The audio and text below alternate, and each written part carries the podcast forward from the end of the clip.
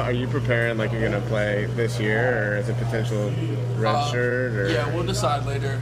Uh, later down the road. uh-huh. We'll play again in Montreal, and then we'll have a little bit of downtime, and then we'll get pick up practice and workouts, all that stuff. So I mean, we got, we got a lot of time to figure out, see how things play out.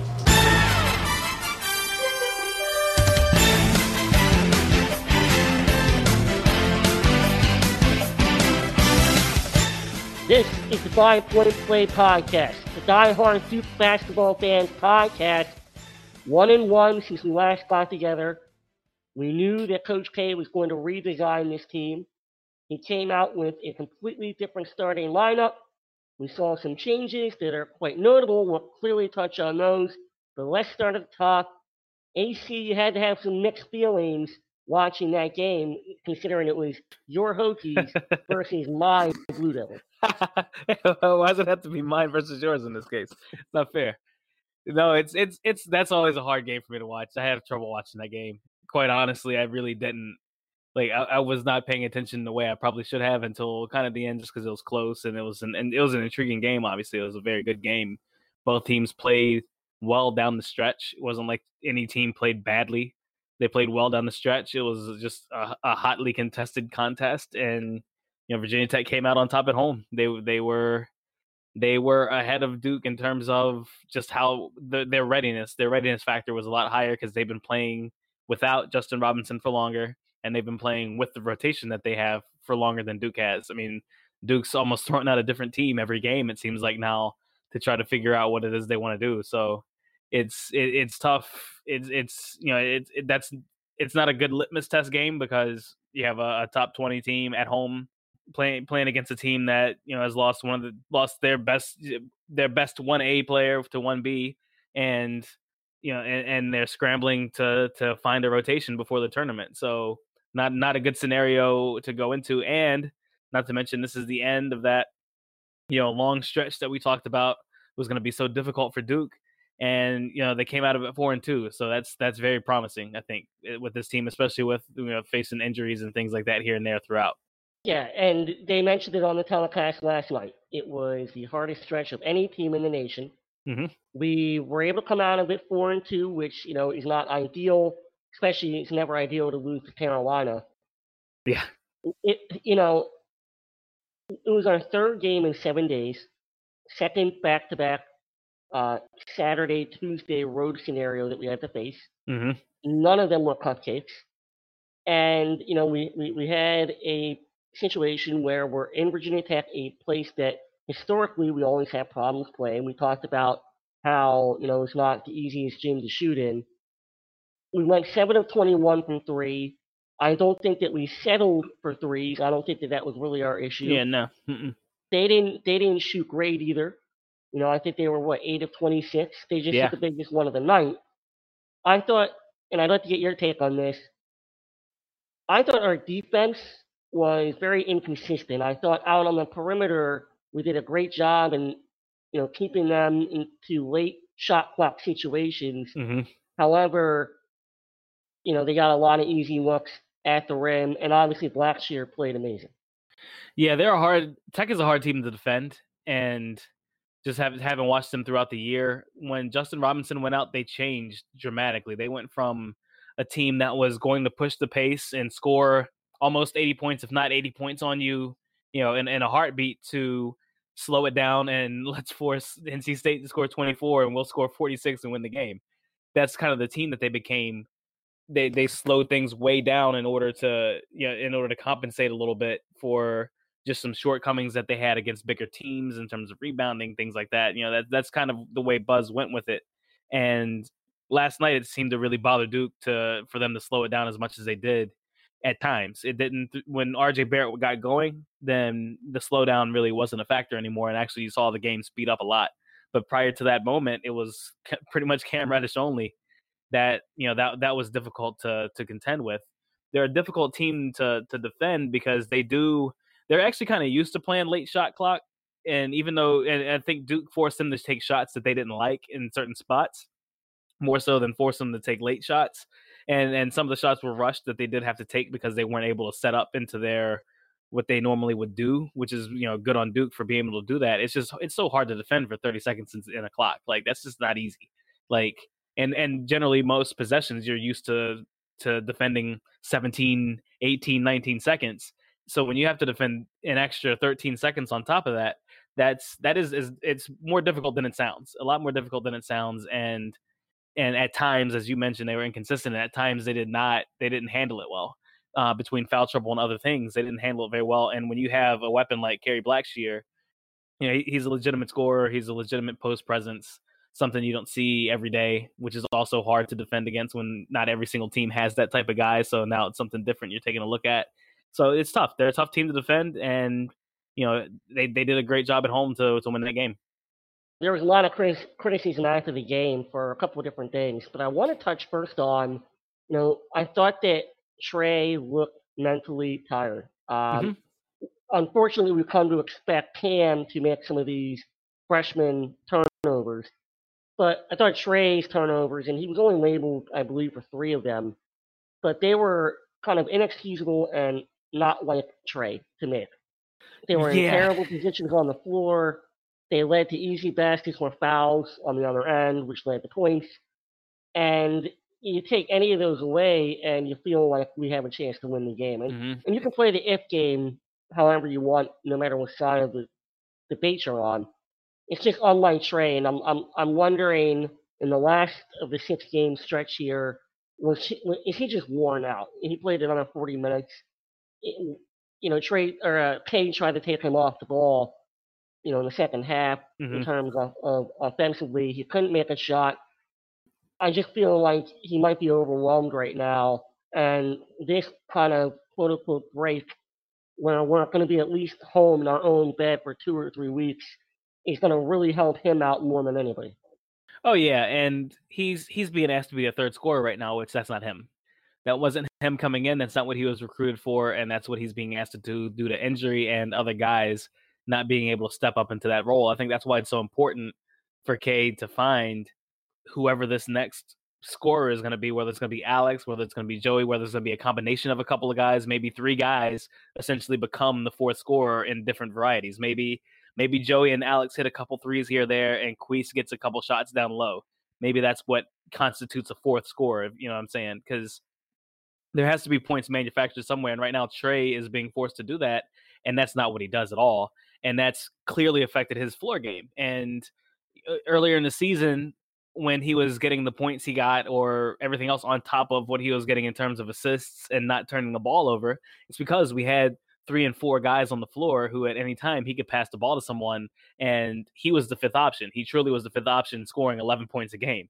So that that's how good this team was and that's what their ceiling is going into the tournament. That's why I'm really not worried especially when Zion comes back. This team will get right back to where they were the the problem is right now it's it's he is being forced to be a scorer and that's not what he does yet. He's not that type of guy. It who knows in his career if that ever happens for him, but at the moment he's not. I mean he he you know he he makes one three pointer a game, shoots six a game. And he doesn't want to shoot those shots. Like everybody's pissed off at yeah. him for shooting these shots. He doesn't want to shoot them either. But those are the shots that he's being asked to shoot, and he's he's doing exactly what Kay has asked him to do.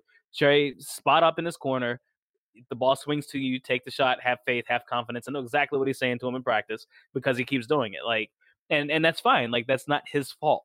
Like he's doing what's asked of him, and it's it's taking its toll on his floor game at the moment.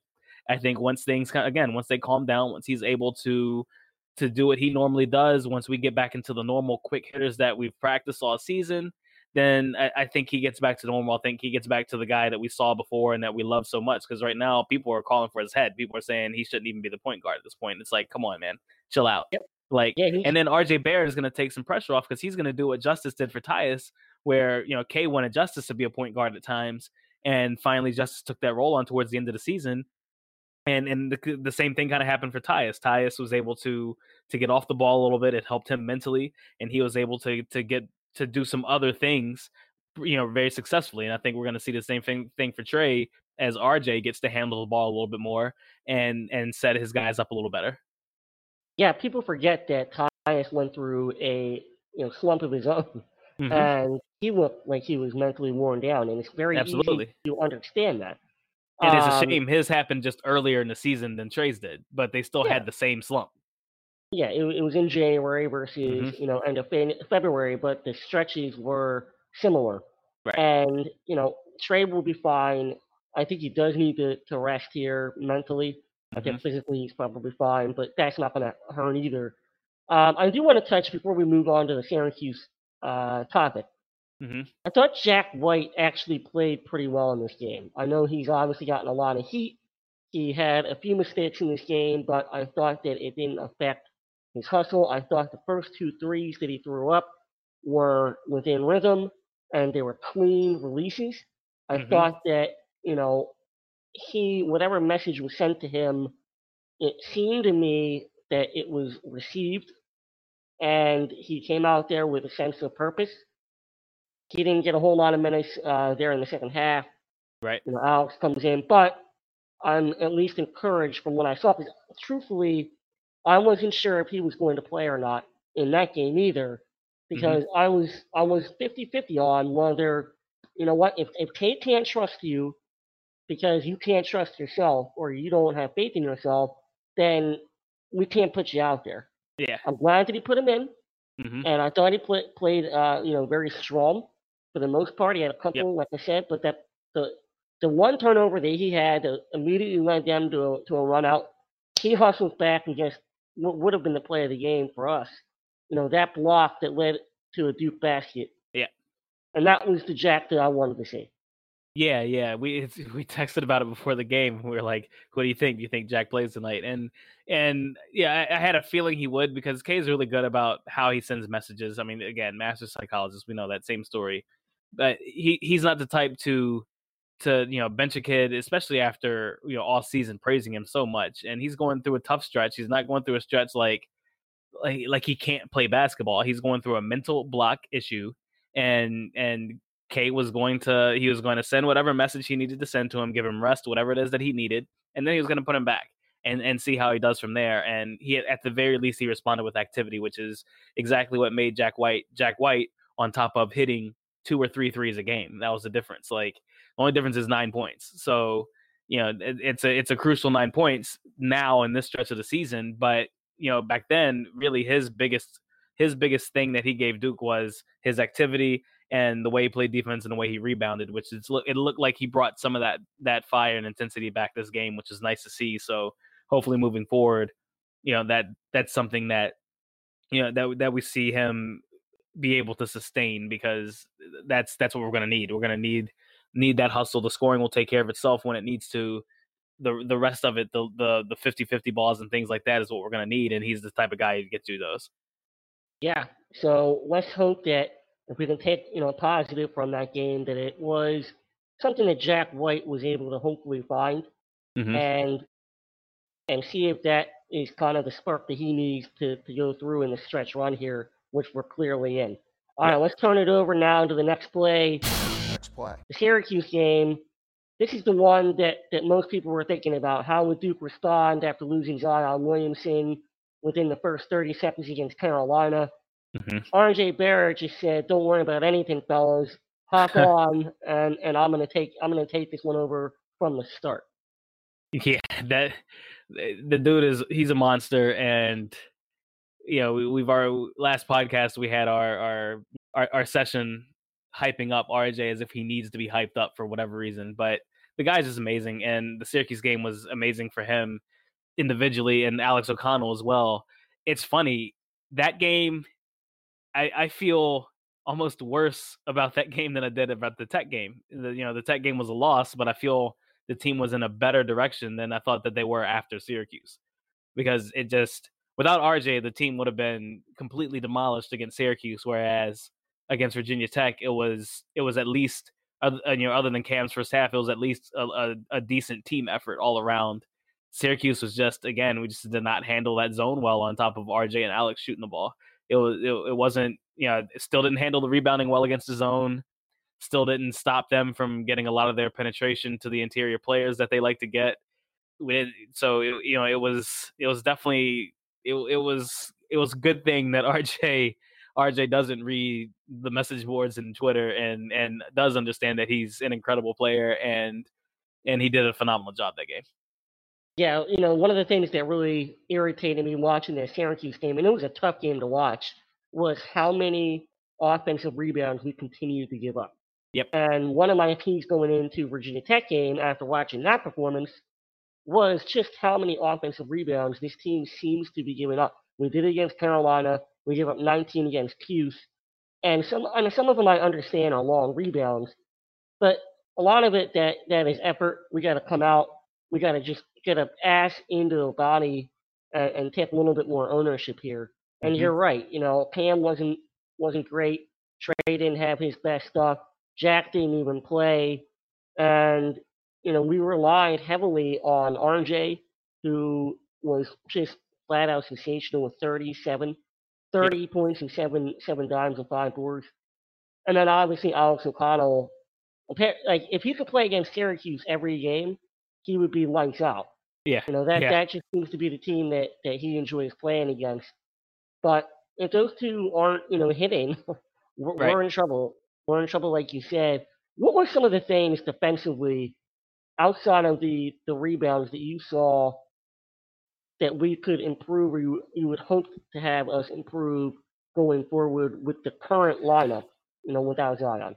Well, uh, yeah, out, outside of Zion, we need somebody else who's going to to be able to help erase erase mistakes. And every team needs that. Like people act like Duke is the only team that you know Zion Zion Williamson. The only thing he does for Duke is erase mistakes. That's not the case.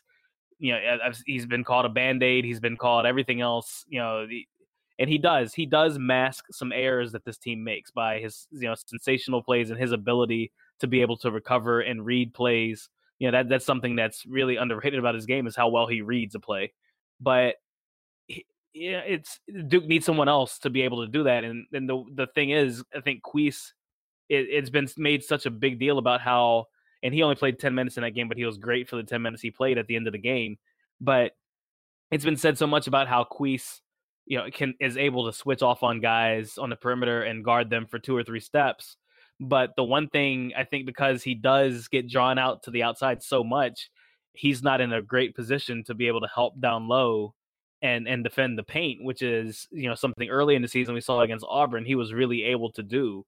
He hasn't done that great you know in this in this last stretch really he hasn't really defended the paint as well as as expected from someone his size and with the wingspan that he has and his ability to block shots because he's being drawn out so far and being drawn out of position. And I think teams are starting to use that honestly as uh, as as a scouting tool. Really, is because he does switch so willingly on the perimeter. They're now doing that to him, and now there's no one in the paint to to erase mistakes because Zion's out. So I, I think that eh, the the biggest thing I would like to see Eh, before he comes back, and then when he comes back, is someone else helping Zion on offside defense a little better because that that's something right now that's really killing us. It killed us against UNC. It's killing us against Syracuse and, and hurt us in, at times against Tech when you needed stops. Yeah, so you're perfectly right there. He creates more than just offensively. You know, he is the key defensively for this team.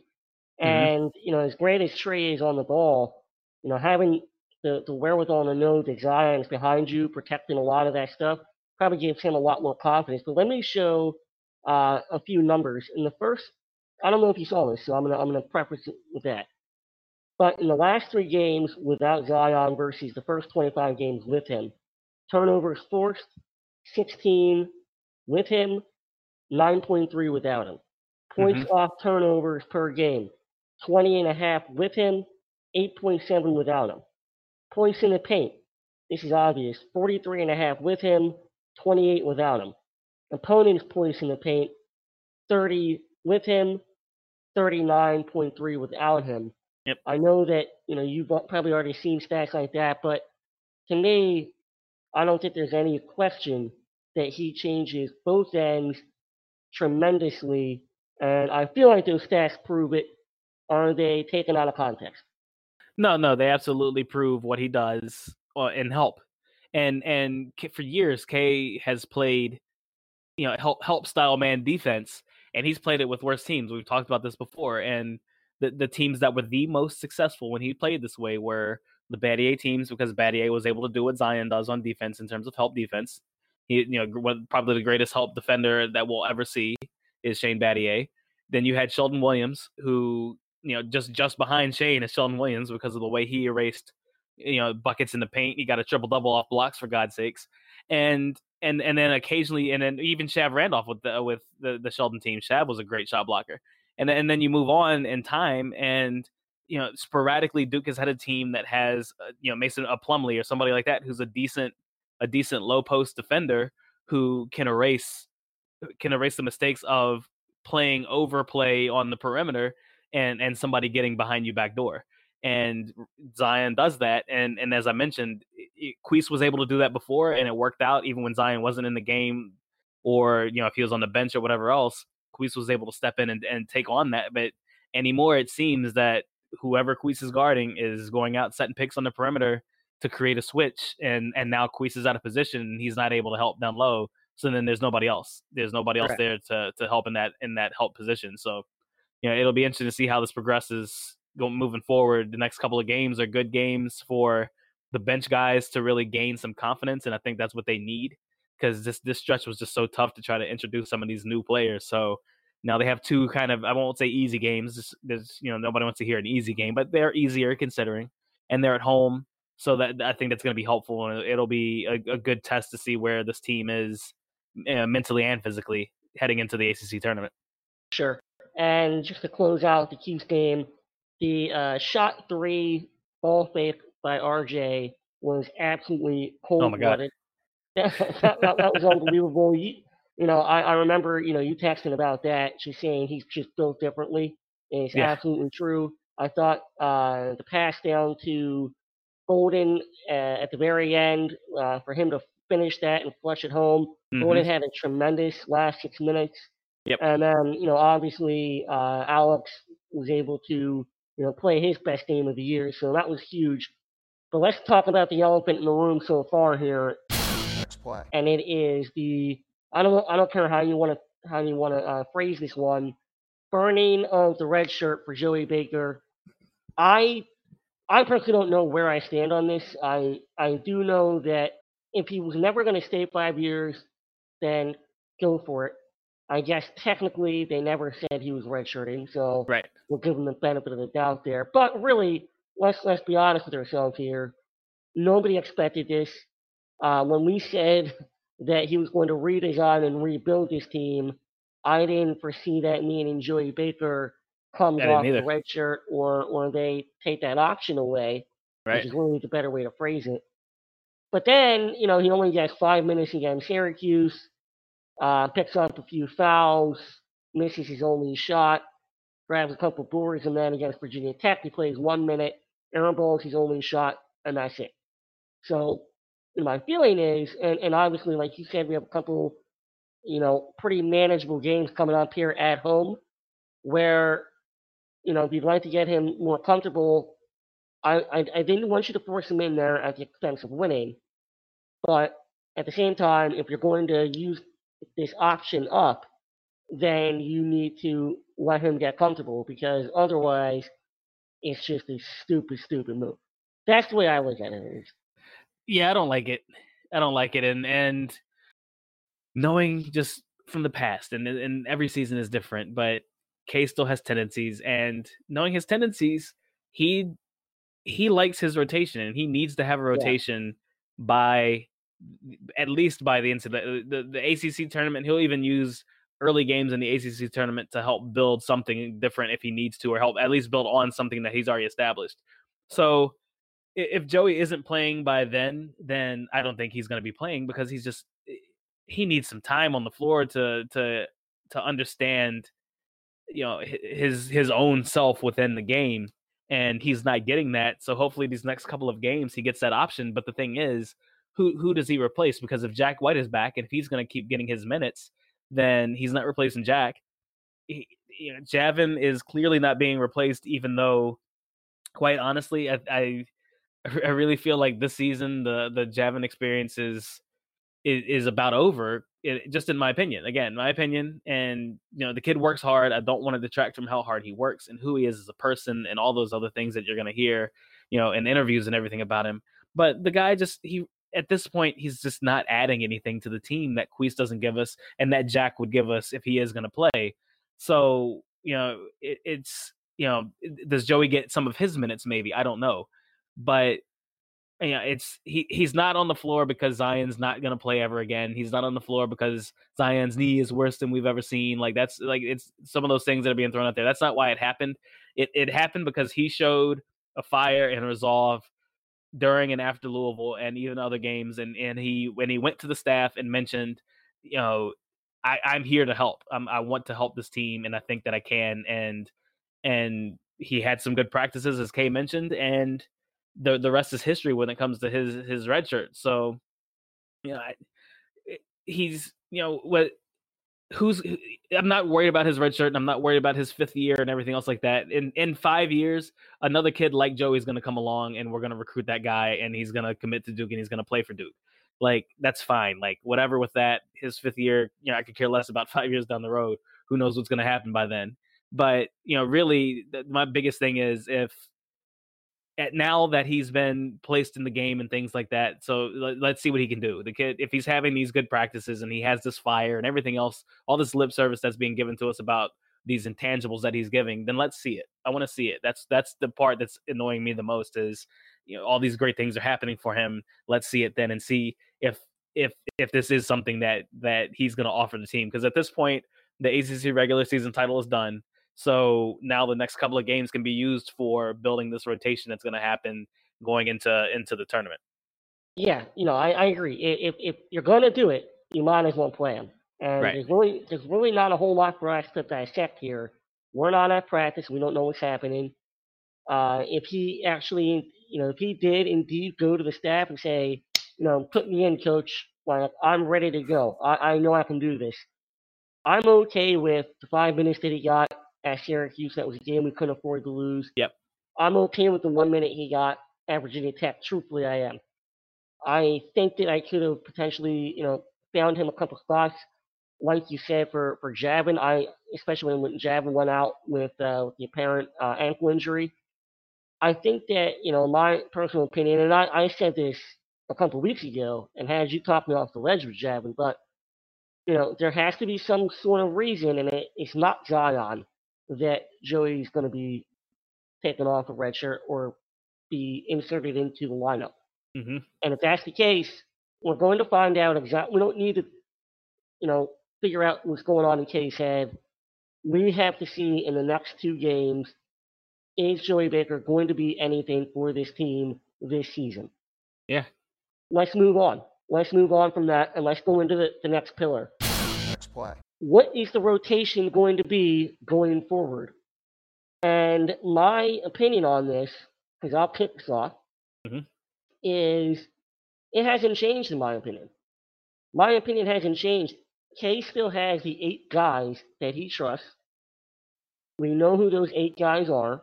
Mm-hmm. And I understand the spot duty for Jordan Goldwire but can Baker even become that ninth guy that even sniffs the, the, floor? I don't know. Because I believe Alex showed enough in the two games against Syracuse and Virginia Tech that he can be counted on, at least from a shooting perspective, mm-hmm. because he still leaves a lot left to be desired defensively. He made a lot of mistakes defensively in the second half, which were to the point where I almost thought that they should have brought Jack back in because the last thing Virginia Tech was doing is letting Alex get any sort of breathing room. And Alex isn't a player that can create for himself. So if he's not going to give you anything offensively, at least Jack is a better defender. So I couldn't have at least yep. understood him bringing Jack in. But I believe the eight is set. I believe it's the same eight. And Joey's going to have at minimum one game, possibly two, uh, without Zion there, where he can at least get a couple minutes without the big fella being out there. But I don't know, man. I think the eight man rotation is there unless there's spot minutes for a Goldwire or a Baker. Yeah, I think you're right, and we we've seen Goldwire get some time, you know, partly because of what he did against Louisville, and partly because he's, you know, he's he's shown a, a readiness to be able to help. The one thing he hasn't done that I thought maybe him getting more time would do is give Trey a couple breaks on the floor to be able to see the game. And maybe that's still coming. I don't know, especially with RJ able to run the point a little bit. But I think you're right. I think the guys who are going to play, I think that's set. I I think what we see change a bit is maybe the sub patterns. I think who gets subbed out and when they get subbed out is going to change a little bit, and that's that's a big factor because now we're seeing when Zion comes back, we're seeing certain things. We're seeing that you know cer- certain guys can't coexist on the floor together, and I, I think that's why this stretch was so important for K to see some things with Zion out, because because now you see that you know Zion can play with just about anybody on the floor. That's that's that's a given. But then you know, outside of RJ, you know Cam, it, it can't be Cam and Tre on the floor together with Zion and RJ out. That can't happen. It can't be you know uh, Queese can't be on the bench with Jack and Javin in the game at the same time really anymore. I, I don't. I think that that experiment is done when Zion comes back because. Yeah. There's just you're playing you're playing two on five really on offense because Tre is just it, it's so hard for him to get shots with, within the offense right now and make those shots. He's getting shots. It's just he's he's not hitting right now. It's you know the, it's obviously a little overwhelming at the moment, but but the the Jack and Javin experiment, same time on the floor, is done, I believe. And and maybe that's what Joey offers. Maybe maybe Joey is is one of those two in that sub pattern. Maybe he's maybe that's his you know his ultimate lot in life for this particular team coming up eh, to to be able to to at least stretch the floor out so that our drivers can have some open lane a little bit. And I think that's what's coming. And and maybe Alex O'Connell gets a few more shots out of what he's he's shown the team. The the real thing is there, just like Tech showed, Alex doesn't get shots if no one else can help pull his defender off of him a little bit. And that's that's going to be key going down the stretch is you know ha- having somebody else who can score on the interior or at least you know at least show a, a, propensity to be able to drive and a willingness to drive and get inside and, and start drawing defenders so that our shooters can have kickouts because that's the one thing Duke is not getting right now and they got that at least in the beginning of the year even though they weren't really knocking a lot of shots down so I, I think that's what's changed with this rotation I think I think the sub patterns and and who can play with who is being set and it's a good thing to know it's definitely a good thing to know in the tournament you don't want to find out that Javin and Jack can't coexist in the Elite Eight against yep. a Kansas or somebody like that. So it's good to know it now, and and that's what's kind of keeping me, you know, not necessarily off the ledge because I'm not off the ledge on this team. I know this team is the most talented team in the country, and they can pull out whatever they need to pull out. But it's gonna make th- it's gonna make life a lot easier for them and for us as fans now being able to you know to understand who's gonna play with who. Yeah, I actually like that idea of moving Tre, you know, to the bench for a couple minutes Mm-hmm. You know, everybody always immediately thinks to themselves, okay, well, we should put Jordan Goldwire in there, you know, to give Tre a couple minutes. No, that's right. actually the last thing you want to do because, yeah. you know, Tre right now is not providing any sort of outside offense. He isn't hitting those mid-range shots that he was hitting earlier in the year. Mm-hmm. Let, let him go off, you know, the court for a couple minutes, refresh his brain, get himself to go. Now let's talk about the rotation now with RJ running the point. You know, and we can kind of make this a, a couple of different ways. But let's say we have, you know, RJ running the point, Cam and Alex on the wings, mm-hmm. and then you either have Jack White or Joey Baker out there who, at some point, Jack's gonna shoot well. He's gonna he's gonna knock down a shot. I have faith in the Lord. And then having Bolden kind of roam that five spot because that will be the first time all year where you at least have four guys that are somewhat capable of hitting the outside three on the point at once with only one uh, inside guy. You know, yeah. if you want to, you know, if you want to switch out Joey and Jack or or however, but I, I think you're right. I wouldn't have Jack and and Javin in at the same time. I don't think that that works anymore. I understand what K was doing last night with Javin and Queese being in there at the same time, even though I didn't like it. Right. Because I think that that's just congesting too much, and RJ has no room to go there. So I like this lineup here while Zion is out. RJ at the one, Cam, Alex on the wings, Joey Baker kind of in that corner, and, and Bolden man in the five. Yeah, Joey. Joey's gonna have to play with a Bolden, I believe, just because defensively he's gonna he's he's gonna be a liability on defense at times, depending on who they switch him on. Because teams are gonna be once he hits the floor, teams are gonna be searching to switch him out. Yeah. So you know, does does that change how the team switches even on defense? I don't know. I don't know if that's gonna change or not when certain guys are on the floor. But you know, K's K's kind of famous, and the other coaches are famous for you know, playing the game in in four or five minute segments, and I think that's what we'll see with some of these lineups coming up, especially the one you mentioned where RJ's on the floor, Tyus is off, and you have right. you have maybe Cam and Alex, and then a Queese, and maybe Queese and Javin, or Queese and Joey, or whoever's there. I think it's going to be dependent on what the team needs at the time. But you know, this team with a lead, you'll probably see maybe a, a Queese and a Javin like you did against Tech, strictly for defense, strictly because you got guys who can give fouls, and you also have you know at, at least a couple guys who are capable shot blockers or shot defenders in the in the lane. So that we'll see a little bit of that gamesmanship out of K. And you know, I've seen the complaint about you know why is K just sitting there on the bench not coaching the team or anything. You know, it's he's he's he's quite honestly he's he's observing. Is he coaching the team? Sure, he's coaching the team, but you know, he's he's never been uh, he's going to stand on the sideline and yell out every single play to the guys. Like that's that's just not going to happen. But what he is doing though is he's observing. He's he's seeing what's happening. He's observing what's going on, what his guys are doing, and what they're showing that they can do, and then he's going to adjust it in practice. He's he is a practice coach. He is great in the practice setting, and and he's great in the on a floor setting. When he needs to coach, he is great on the floor setting. We know that about him. Nothing has changed with the age or anything else. The game hasn't passed him by.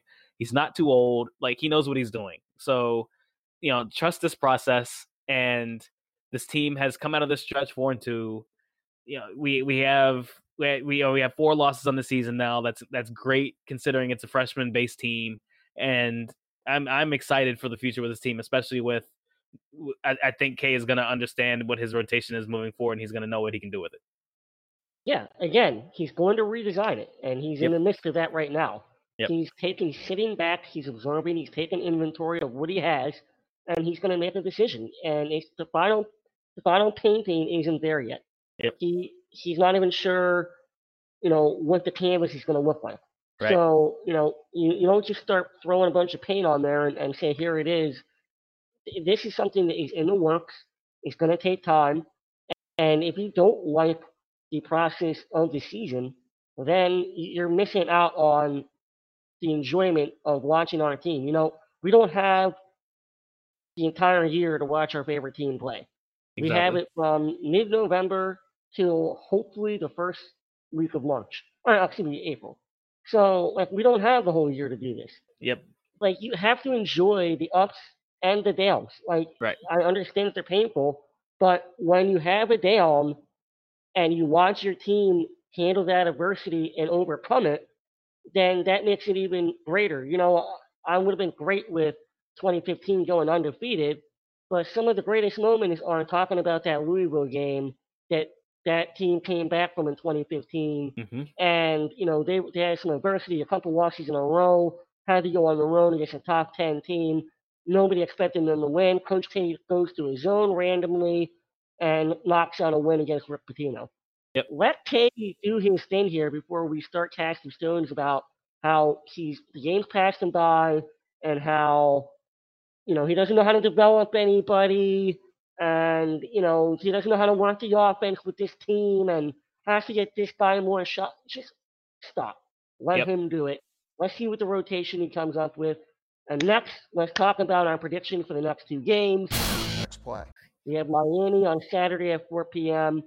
That's going to be interesting. Back at home, have a couple of days off. We're not traveling. Uh, I like the 4 o'clock start time. Tell us a little bit about Miami and what to expect from from from them. Yeah, they're they are what they are. They are they're a hard playing team, but they only have a rotation of about six guys. They right. they have they throw a seventh in there but you know, it, you know, Deng Gak is not really going to add anything to this team, and neither is Anthony Mack. But you know, they they just had they had an unfortunate loss of um Dewan Hernandez based on you know his involvement with the scandal going on in college basketball and everything. So they lost him. He's he's a key player for them, a guy they expected to have. They weren't going to be an NCAA team by any stretch of the imagination, but they at least were thought to be a tough team with you know Larrañaga. And they are.